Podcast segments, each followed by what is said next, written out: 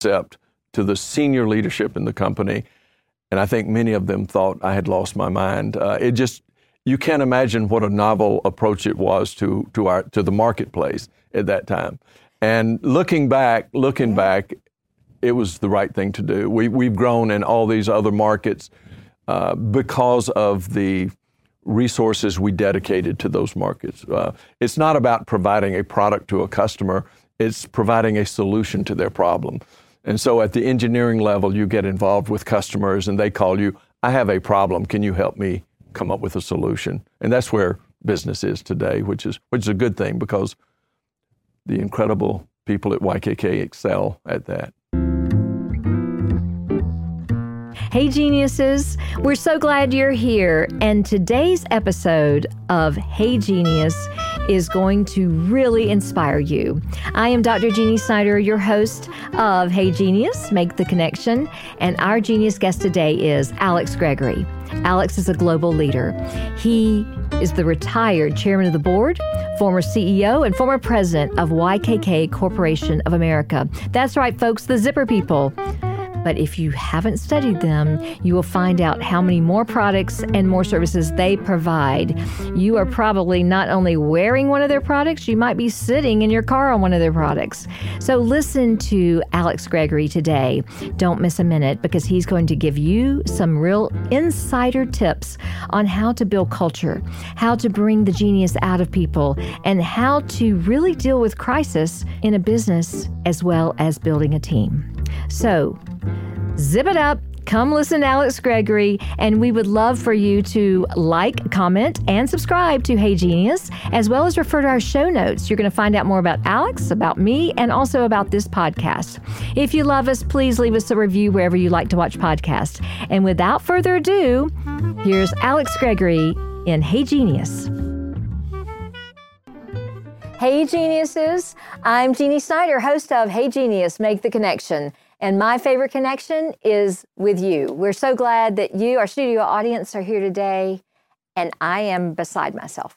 I am thrilled that I have one of my mentors and good friends and one of the people I admire most here in the studio today for our episode. And that is Alex Gregory. Alex is the former chairman of the board, CEO, and before that, president of YKK Corporation of America. Yes, ladies and gentlemen, the Zipper people, but they do a lot more than that. So, Alex, we're so glad to have you here, um, here on Hey Genieus. Well, thank you, Genie. It's a pleasure to be here. I do have a problem with con- my name connected with genius, but uh, I'm glad you spell it the way you do. Anyway, I'm, I'm so happy to be here. Well, genius is the remarkable talent in someone. So you definitely have remarkable talent. And so we're sticking with that. And we are glad you're here. But one of the things we do is talk about connection in mm-hmm. business and in life. But I first want to talk about what's our connection? We have had um, a long term relationship, and how do we know each other? I think or at least met, what do you remember? I think we met first uh, more than 20 years ago at wow. the Georgia College and State University Board of Trustees. I think I was actually chair at that time. That was the first time I was chair and you joined the board. And since then, we've had a lot of other connections.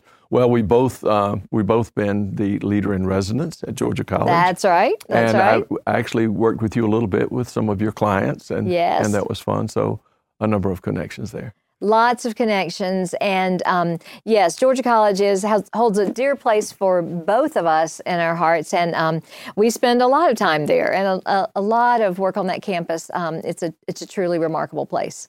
Um, and I do remember that day. I remember walking in the. Um, we're very fortunate at Georgia College to have the old governor's mansion on the um, on our campus, and we were down in a really big room. And I remember walking as a newbie and he was way up there as the as the chairperson. Um, and that that was i do go right back to that day. And um, that's the first time that i witnessed your leadership in person and have learned so much from you through the years. So.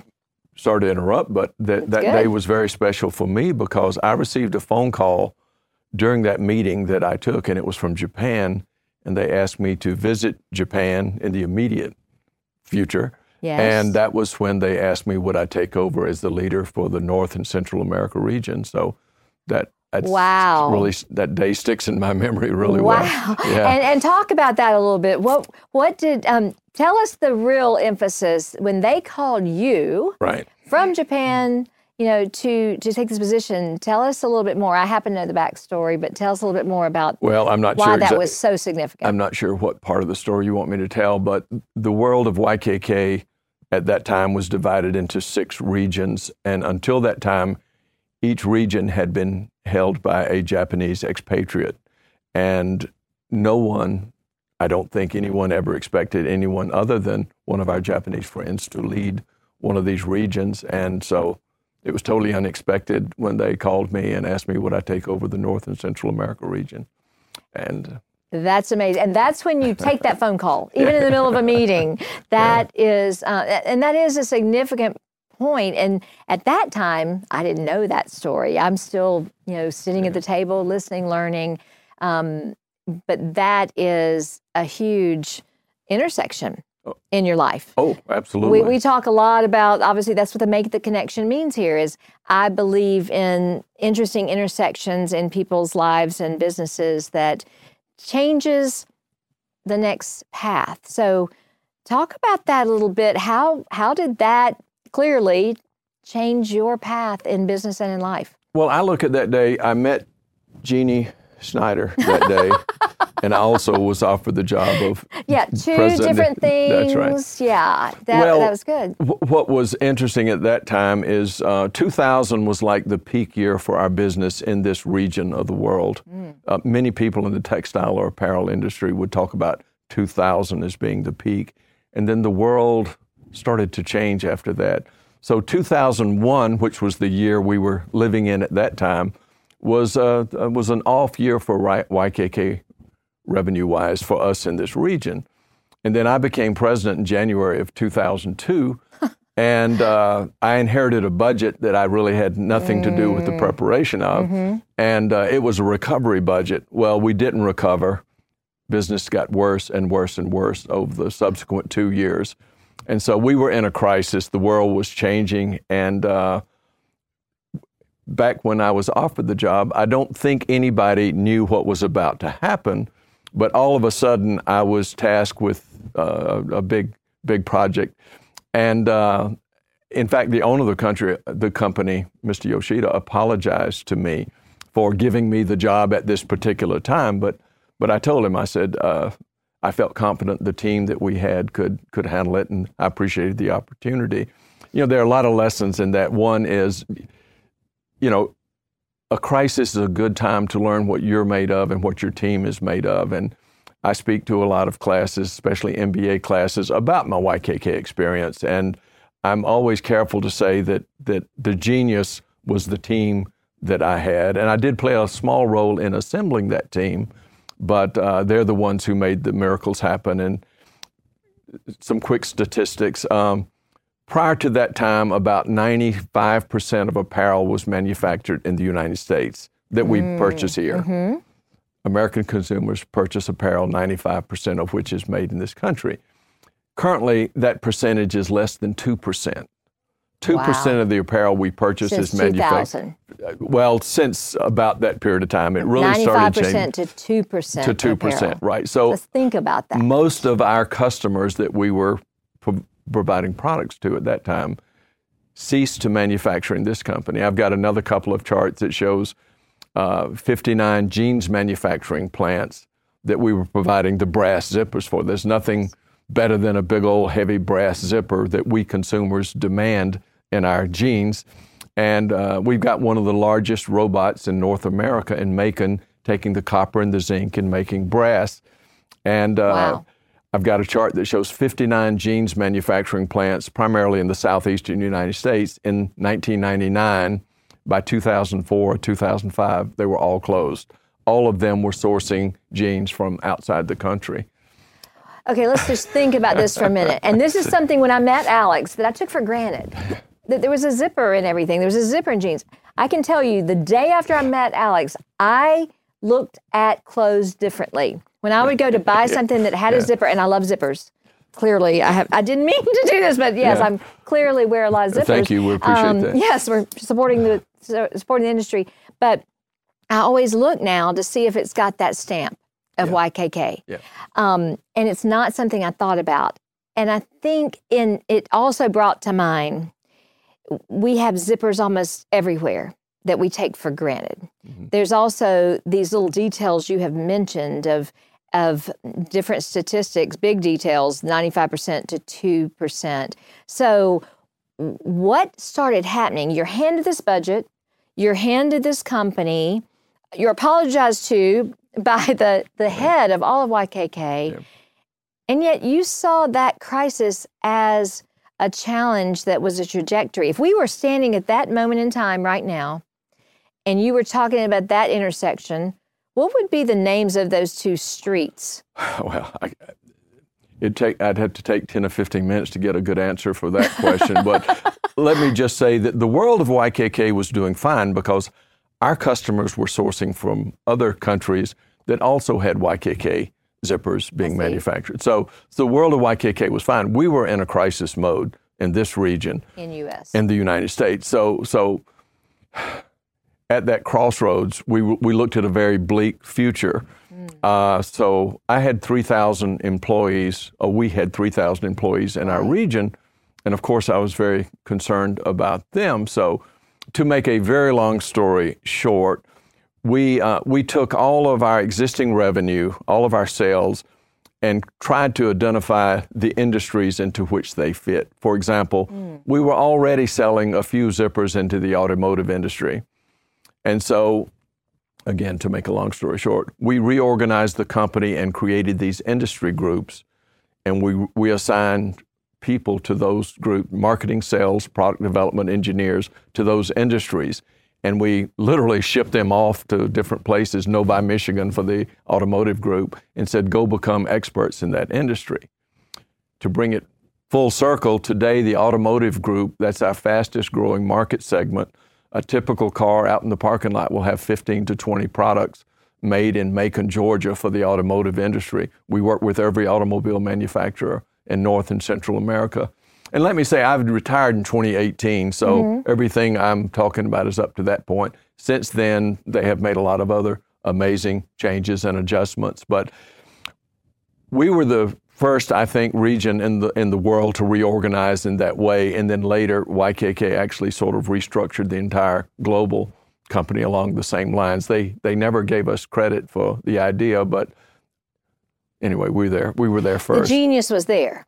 You, you maybe out of the crisis, you created this idea, but what it did was it grew the business globally. we created And this idea, a- connections. and I remember going to Japan and presenting this concept to the senior leadership in the company, and I think many of them thought I had lost my mind. Uh, it just you can't imagine what a novel approach it was to to our to the marketplace at that time.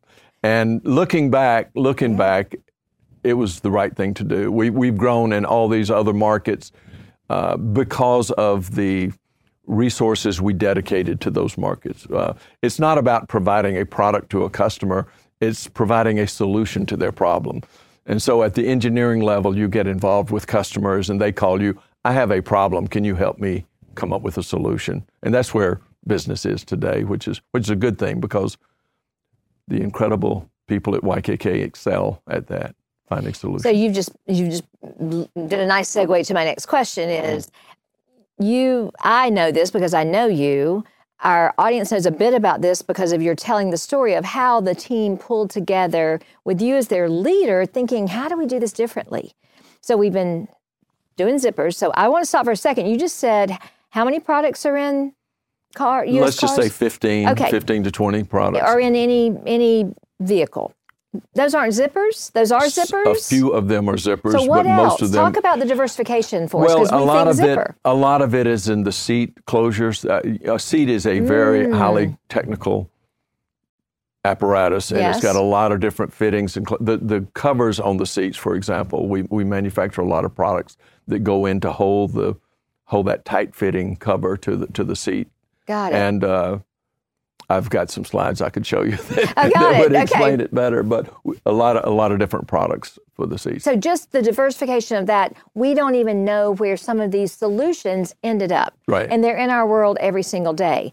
You were about to talk about the people that pulled together to to make this happen. Right. And I know that in our work we're yes, you're right. We're not just geniuses alone, right?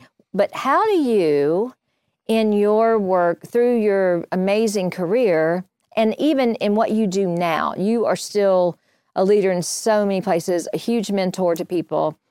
How do you um, pull the genius out of other people? How do you get them to see things that they may not have seen about themselves? What how do you do that? Uh, okay, good. Uh, the way I approached the business was to make sure I had the right people in the right places. Uh, in the position, I, I, I like for people to think I'm a nice guy and all that, but I had to make some tough decisions and I had to move some people out who were not in the right places and were not the right people to handle the challenge that we faced. So it was it was not all fun, but putting the right people in the place in place, coming up with a new organization. I created I created two new positions. Um, my pred- my contemporaries and, and counterparts in other parts of the world, all the companies report to them and they do a lot. When I became president, at the time we had 18 companies, it's now 12 companies. Hmm. They all reported to me and all the department head reported to me. So I was a busy person who Whoa. traveled a lot. But I, especially because of the crisis we faced, I knew that that, that organization structure was unsustainable. So I created a fastening business leader and an architectural products. We haven't talked about the architectural No, products. at Shame on yet. Mm. me. We we make the primarily extruded aluminum products for for many commercial office buildings and condos. Uh, it's down in Dublin, Georgia. We've got two and a half million square feet of manufacturing in Macon, and another million square feet of manufacturing down in Dublin for the macon georgia and dublin, georgia, in Right. us southeastern united states Right, right, right. So I created these two um, uh, fastening business leader and architectural products leader, and I had all the companies report to them. I said, "Go run your business." Now, I always retain the um, P and L responsibility and the compliance responsibility. So it's not like they could go in any direction they wanted to go because I was going to Japan about every three months reporting on our results. So I had ultimate responsibility, like the captain of a Navy ship, you know. right And if, if they messed up, that was my fault. So, Got it. Which was a good to, I, I like that style. I liked being responsible. that style of leadership Yeah, yeah. I mean, you know, if, a, if an employee in Mexico got hurt on the second shift, yes that was my fault. I did something wrong. Hmm. I didn't put enough systems in place, especially the compliance part environmental compliance, safety compliance, code of conduct, making sure we had all good managers. So, by creating those two positions, I was able to focus on other things, including compliance, strategy, and primarily putting the right people in the right place. I just heard a couple of things there. So I heard Navy experience. Yeah. You've got some Navy experience. Yeah, yeah, Um, you've got an engineering degree. right. You started off in a small town in Georgia. You were born where? Eatonton, Georgia. Correct. Small town in Georgia. So when you were born and you were going through high school and that kind of thing, you thought, let me be the leader, the first American leader of a Japanese company when I grow up. That's exactly what I aspire to do. Got it. How that, where was that path? My father worked in a cotton mill in Eatonton, Imperial Cotton Mill, and, and during the summer and Christmas, I would work in that cotton mill. So when it came time to go to college, uh, I asked around, where does one go to become a cotton mill worker? And they said, you go to Georgia Tech and get a textile engineering degree. So my aspiration was to go get a textile engineering degree and come home and work in Imperial Cotton Mill. And that would have been fine. I would have been happy doing that. But um, after the after Georgia Tech, I went in the Navy for three years, and then coming out of the Navy, my wife and I were in Eatonton on leave, and someone in Macon called and said, "Alex, there's a Japanese company looking for a textile engineer." YKK was the first Japanese company to come to the state of Georgia. Today, today there are more than 650 Japanese companies in first of Georgia. 650. Yeah. So Wow. so many of us are grateful to then Governor Jimmy Carter, then Yes. President Carter for opening that door, and certainly to George Busbee and all the governors who followed after him to nurture that relationship with Japan to bring manufacturing jobs to the state of Georgia. What a wonderful thing that is. Um, The intersections and the connections you've mentioned today are mm, myriad. They're, it's really amazing. I want to go to the thing you just mentioned a while ago. You d- assigned a fastener leader right, and an architectural leader. right, So you talked about holding things together and building things. right. I hear that in your story too of we had to hold things together and we had to build things at the same time, pedaling Right. while we're on the bicycle. Right. Um, you've also talked a lot about the we. You you always Alex always says we. He will never say I, and he talks about the team. So you've talked about systems though. So that intersection also fastening and building, people and process.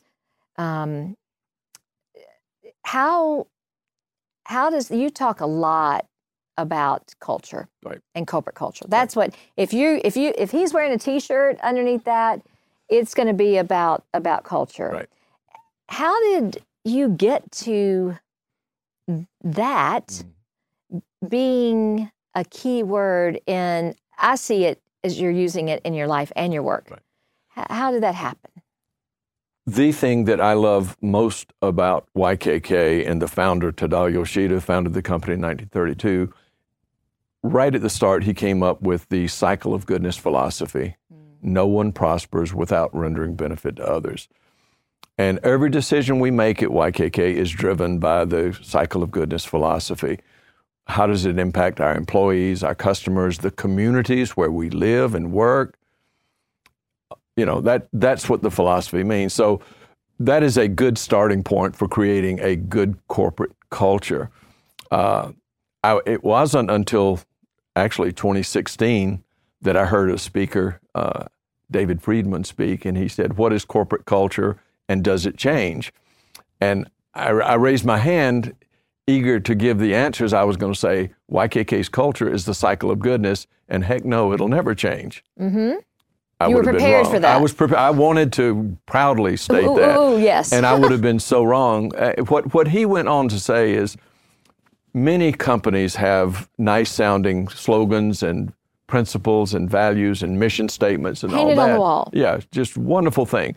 But what really determines the corporate culture are the behaviors of the people, the values and and things that are show that show up in the behaviors of the leaders, of course, Mm-hmm. but everyone in the organization. So that was a real wake up call for me.